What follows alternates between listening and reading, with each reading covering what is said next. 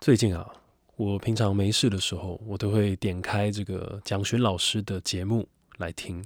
那老师的这个美的沉思啊，里面就讲了很多他自己对于世界啊、对于美啊、对于建筑啊、对于人生等等的这些看法。那你知道老师的声音啊非常好听嘛，所以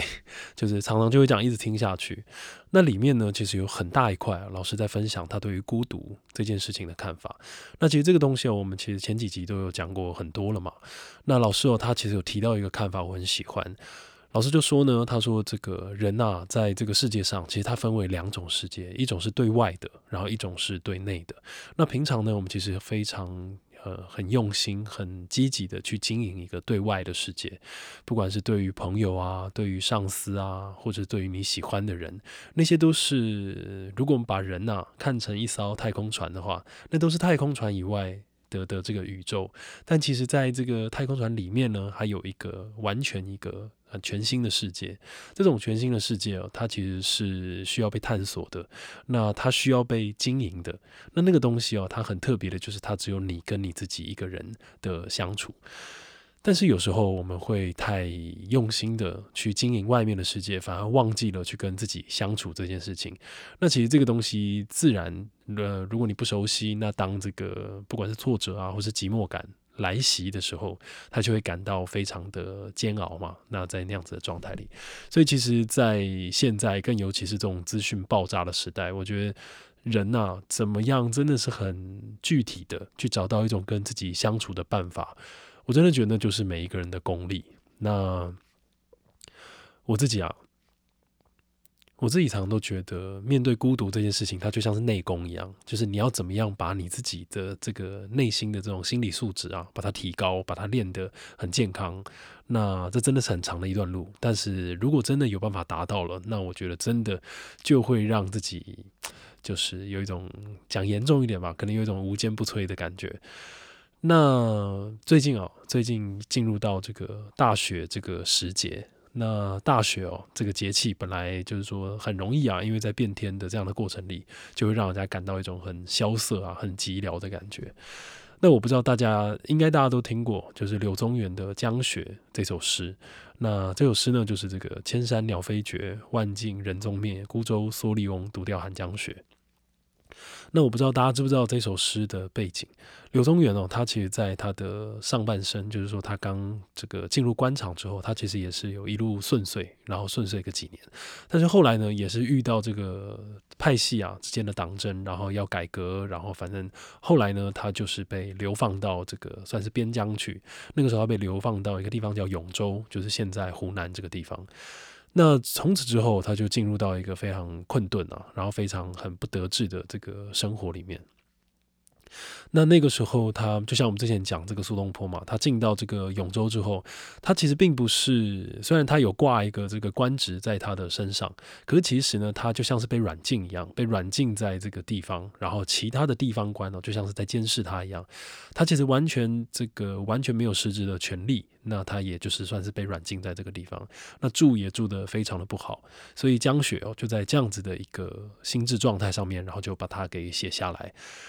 那你知道这这首诗念起来嘛？我们都可以感觉到它是非常的寂寥，然后非常的这个很孤单、孤独的这种感觉。因为他写的这个千山呐，然后万径，就是说千一千座山，然后万径就是所有的这个小径啊，鸟都飞绝了，然后人也都没有了，然后就只有一个这个老翁啊，就在这个江上，然后吊着这个雪。你知道这老翁就有一种这种姜太公的感觉吗？就是说。嗯，他他显示出一种就是很执傲啊，然后很很固执，就是说我就是在这边，呃，就是说我我自己我知道我自己的心之所向的的这样子的状态。那其实怎么说呢？我觉得其实有时候我们去想哦，就是这种古代的读书人啊，常常都会觉得说，哇，为什么怀才不遇对他们来说是好像这么严重的事情？其实我觉得，如果我们真的可以设身处地在那样子的状态里，其实你真的会发现，以前的这种所谓的文人啊，他一辈子能够证明自己的方法，真的就是在官场上面施展手脚，就是说能够做一个大事，然后能够考取一个功名，好像他就可以证明自己的生命，证明自己曾经活过。那其实这个东西它是非常的，怎么说呢？它是非常的，呃，以我们现在看起来啊，它是有一点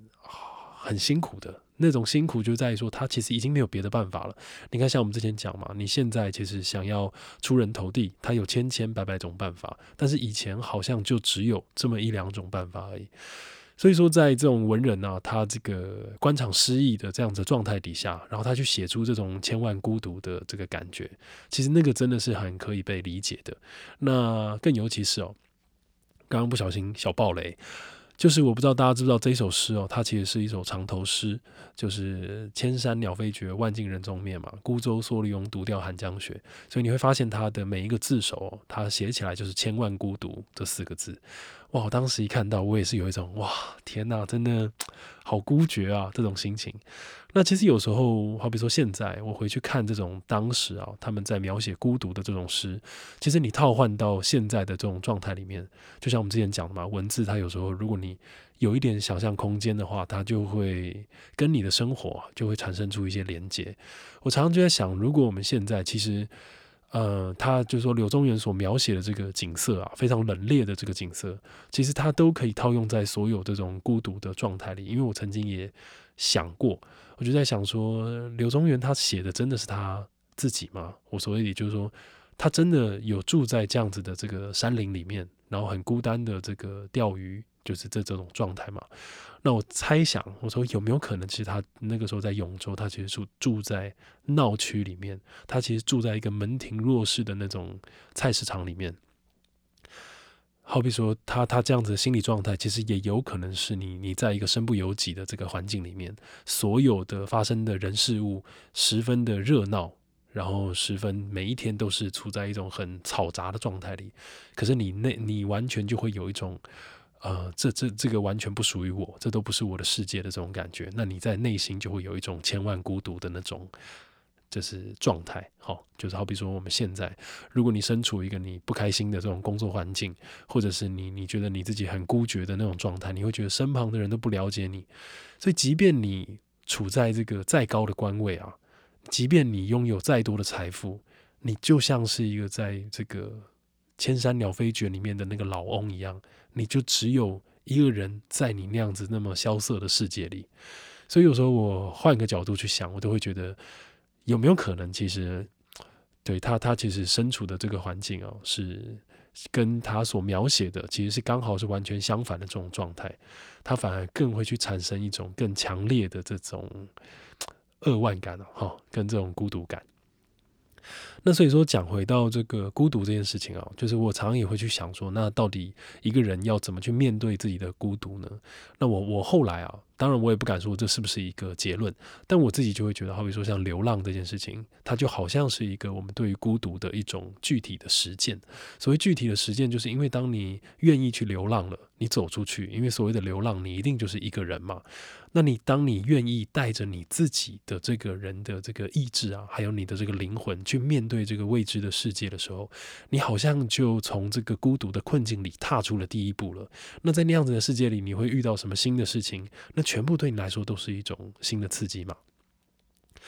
所以说，其实我前几年哦，就是去工作的时候，我都尽量就是怎么说呢，就会很要求自己，就说去到一个外地工作，尽量都要多走出去一点，然后多去，嗯，你说探索这个世界嘛，好像也怪怪的。好，那具体来说好了，好比说我之前我去新加坡工作的时候。那就有几天呢，就是剧组放假，那我就没事，我就出去闲晃这样。那当然，我有时候会看一下，就是说，好比说市中心啊，或者是我住的地方附近有没有值得去的地方，然后可以去看一看这样。那就在有一天呢，我就好比说一个早上已经逛完我要去逛的地方之后，我就再来的下半天就完全都没事了。然后我就在想我要去哪里嘞？然后你知道我一点想法都没有，然后就站在路边。然后突然呢，我就看到前面哦，就有一台公车就开过来了。然后你知道吗？在当下，其实我也不知道这台公车是要开去哪的，但我就想说，好，就是现在。然后我就上了那班公车。然后我也不知道那个公车要开去哪，然后我也没有看路线图。可是你就有一种，好，我就看你能带我去哪里这样。然后你就坐着这个公车啊，它就真的就在新加坡的这个市区里面，然后就到处开啊，然后从这个市中心啊越开越郊区，越开越郊区，然后它的这个市容啊也变得越来越好比说从一开始的是这个都是商业区啊，慢慢的进到这个住宅区里面，然后中间啊我就听着音乐啊，然后有一度还睡着，然后当我醒来呢，这台公车啊也就到了总站了，然后我就下车，结果你知道我发现我在哪吗？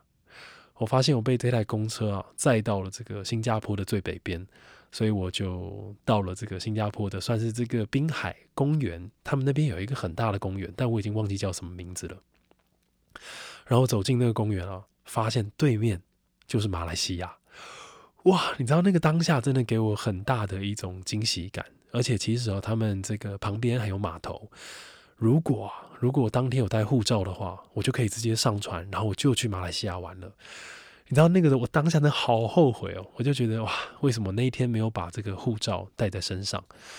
那反正这个呢，对我来说就是一个很新奇的体验啊。因为如果你当下没有这个踏上这台公车的那个勇气哦，你也不会有这趟旅程，你知道？然后你也。如果说，好比说我在市中心，你特别要去这个新加坡的最北边，你可能也会各种却步啊。但那天就因为这样子，然后就因为这个机缘，你就就在这个滨海公园里面，然后就度过了这一个下午。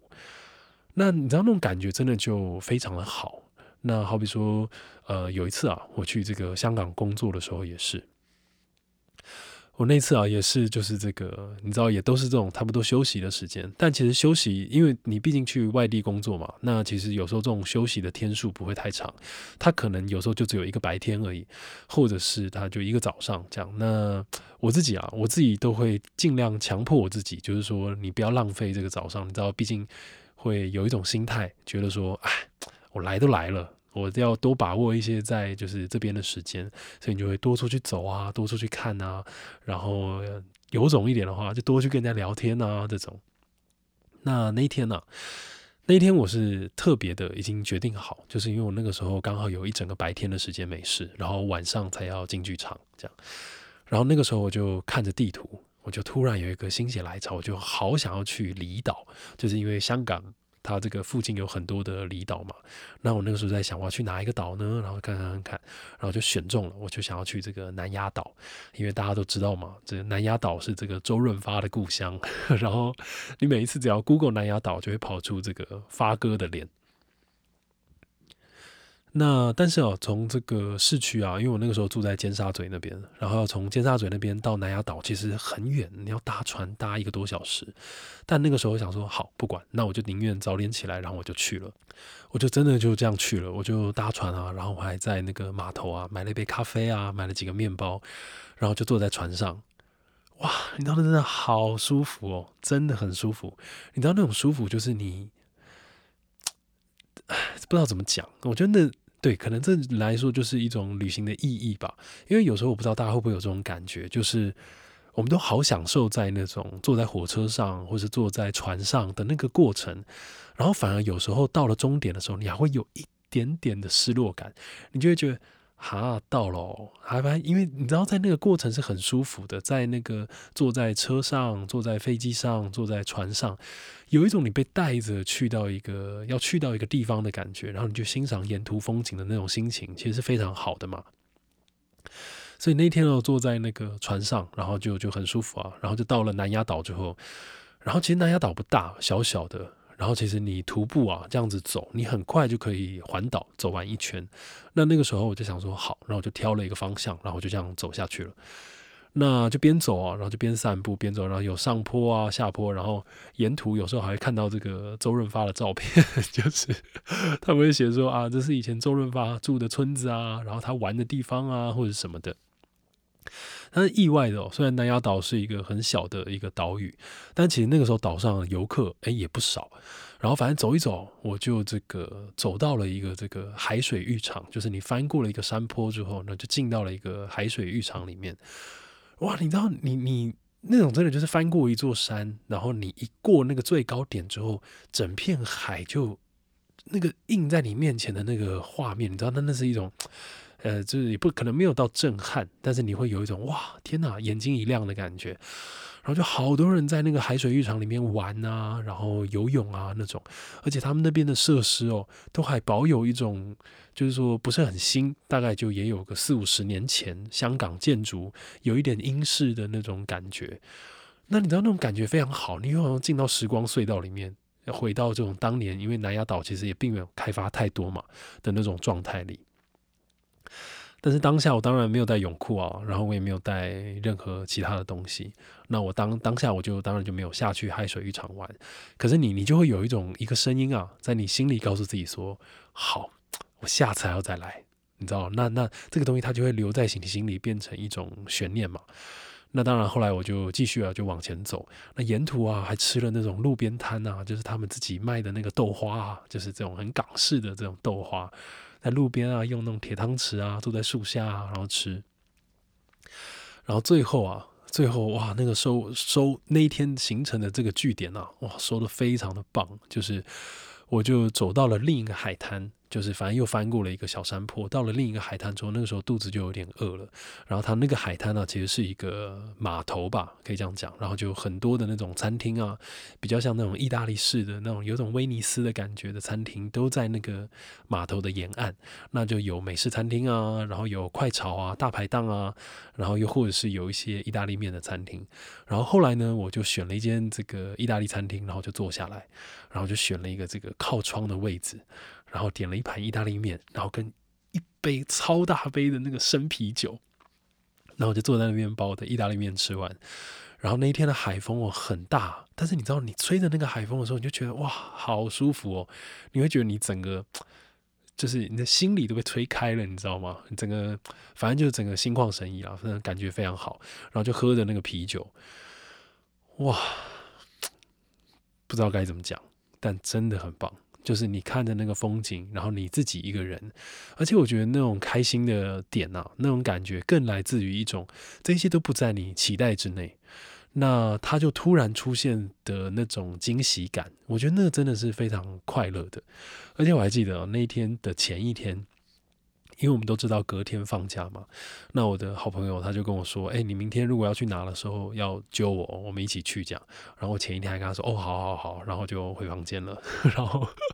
我当天早上决定要去南丫岛之前，我就在想，我要不要叫他一起去啊？但是你知道，我那个心里又有一种，可是我今天好懒得讲话，我今天就是很想要自己一个人，然后去一些。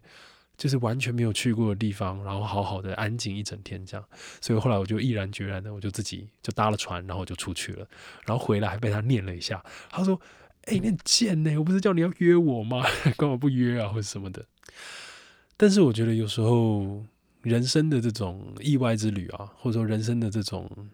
我觉得他他就是这个样子哈，他就是很突然、很马上，然后很决定了，然后就去。那有时候我觉得，当然他不一定要完全的都是随机的，你可以稍微做一下功课。好比说我大概就是去这个地方，有几个点我想去。那在这样子的沿途当中，就慢慢走、慢慢散步，然后多跟这种当地的人聊天啊。其实我觉得那种心情的感觉都会是很好的，而且有时候会意外的交到一些。朋友，那那种东西就是都不会在你预料之内。那对，所以说我觉得这种感觉啊，其实都是很好的。那就像刚刚讲的，不管是在这个新加坡的海边啊，在新加坡的这个码头边，有一种觉得啊，为什么没有带护照的那种，就是觉得很可惜的那种扼腕感，就看着马来西亚这样；又或是看到这个南丫岛的海水浴场，你就告诉自己说啊。我下次一定要带这个泳裤过来，就可以下水去玩。那其实我觉得哦，这种扼腕感，它都是这种流浪的时候的这种意意外的，可以说是一种意外的收获吧。因为我觉得，就是因为啊，一切它都没有在预期之内，所以你你一定会有一些遗憾。但是这种遗憾呢，它就会成为你下一次要重新再来的这个地方的这种动力。那我就会觉得这种感觉就非常的好。对，所以我觉得有时候流浪这件事情，它还是很必要的。就是你愿意踏出那一步，然后去去去，呃，开启一段，好比说，就只有你一个人的这趟旅程。那当然，我不敢说我是一个很，就是说，像真的很多这种专门。去遍世界各地的那种流浪家，很厉害，他真的有呃这样子的这种计划啊，或者是他有这样的。但我平常啊，平常好比说，我就会很要求自己吧，就是你在你的生活当中一点点都好，我觉得那个东西它都会给你的生活带来一些很意外的这种收获。最后讲一个，就是其实后来回到台湾之后嘛，那我觉得很自然，就是说你你在你平常很习惯居住的地方，你就不会有太多的这种动力或者是动机啊，去开启一个所谓流浪或者是意这种意外之旅，不太可能嘛。例如说你在台北，你不太可能会说啊，我突然就随便看到一台公车，我就上去了，然后就看这公车载我到哪，然后这就会很好笑，因为。可能开来开去哦，就哦哦三重这样，然后下车，然后搭了捷运就回来。所以其实因为可能这边你太熟了，你自然不会去做这件事情。那有时候啊，的确也就是因为这样，就真的会少掉了很多所谓的可能性。好比说，我很多这个外国朋友来到台湾的时候，我看到他拍的照片，我都会觉得哇。这这这个地方我去过啊，可是为什么你你好像去到了一个我从来没有去过的地方？好比说这个士林夜市或者宁夏夜市，这个我很常去啊。可是为什么你你拍出来的照片这个地方我没有看过？这是哪里？你知道，我觉得这个毕竟就是说，因为我们在这边生活久了，你你会麻痹嘛。对，那我还记得有一次哦，也是真的很因缘巧合，我就是在台北车站附近，然后我就是要去搭火车这样。然后那个时候就在这个走去车站的路上哦，那一天很刚好，我记得那一天好像是五月吧。然后那个在北平西路上，我不知道大家知不知道，那边有很多的这个外籍劳工的这个餐厅。那一天哦，刚好遇到他们斋戒月的这个开斋日。哇，天哪！我不知道大家有没有去见识过那样子的场面。超级热闹的，而且那种热闹的程度就像是过年一样，然后所有的人都很开心，所有的人都在狂欢，然后在一种很很快乐的那个状态里，哇，那个好棒哦！你知道，在你你当下体验的那个氛围，你好像就真的走进，你明明身在台北，可是你突然好像走进东南亚的不知道哪一个国度的感觉，然后你旁边听到的语言都不是你熟悉的语言。哇，那个真的超级特别，但是因为那天是要赶这个火车嘛，所以我也没有办法坐下来，然后吃一顿。他们因为那个那天就开斋了嘛，大家就开始各种吃那个，我也不太知道那个那个餐点叫做什么，可都是你平常没看过的，那你就觉得很好奇啊。那反正后来就搭火车了，然后反正这个之后啊，我对于这个开斋，就是说他们的这个斋戒月都会特别的注意，然后就会想说，啊，有机会要去这个开斋日去见识一下，然后去甚至想要去跟他们聊一下这个东西的文化或者它背后的这个意涵是什么，这样。对，所以说你看像这种东西，我觉得它都会是。就是这种细小的发掘，然后细小的意外，它都真的会给就是这个生命当中啊带来很多很意外的收获吧。对，所以我之后希望有机会，我一定要去这个他们的开斋日，然后去吃一顿他们的这种这个美食啊，可以这样讲。好了，那今天呢，主要就想跟大家分享，就是关于孤独啊跟流浪这件事情。所以我觉得，嗯，孤独当然它是人生当中一个很重要的课题。那在这个这几天呢，听完这个蒋勋老师的这个节目之后，我自己也在想，那关于孤独到底可以怎么做呢？到底我们应该要怎么样很具体的去面对？我就是感到很孤单，我就是感到很寂寞这件事情。那当然，因为每一个人的状态不一样。可能不一定每一个人都适用，可是如果至于我自己的话，我可能就会真的就强迫自己多去流浪，然后多去面对一些自己不管是未知的旅程啊，或者去去做一些小小的这种日常中的小探险，甚至啊，你去吃一些你没吃过餐厅，可能都可以。那这个东西，我觉得都会给这个。人生当中啊，带来一些刺激，这样，对吧？就像有时候你知道创作啊，不管你写歌啊，或者写剧本啊，写不出来的时候，其实我们都知道，你闷在家里哦，你想破头怎么样都想不到，你还不如就出去放自己一天。你就不管是去爬山啊，或者是去去去逛街、去看电影等等，这些东西都会给你一些生活带来一些灵感吧。好，对了，那今天这就是以上想跟大家分享的。好啦，那这是张选手练习时间，我是张人，那就下次见啦。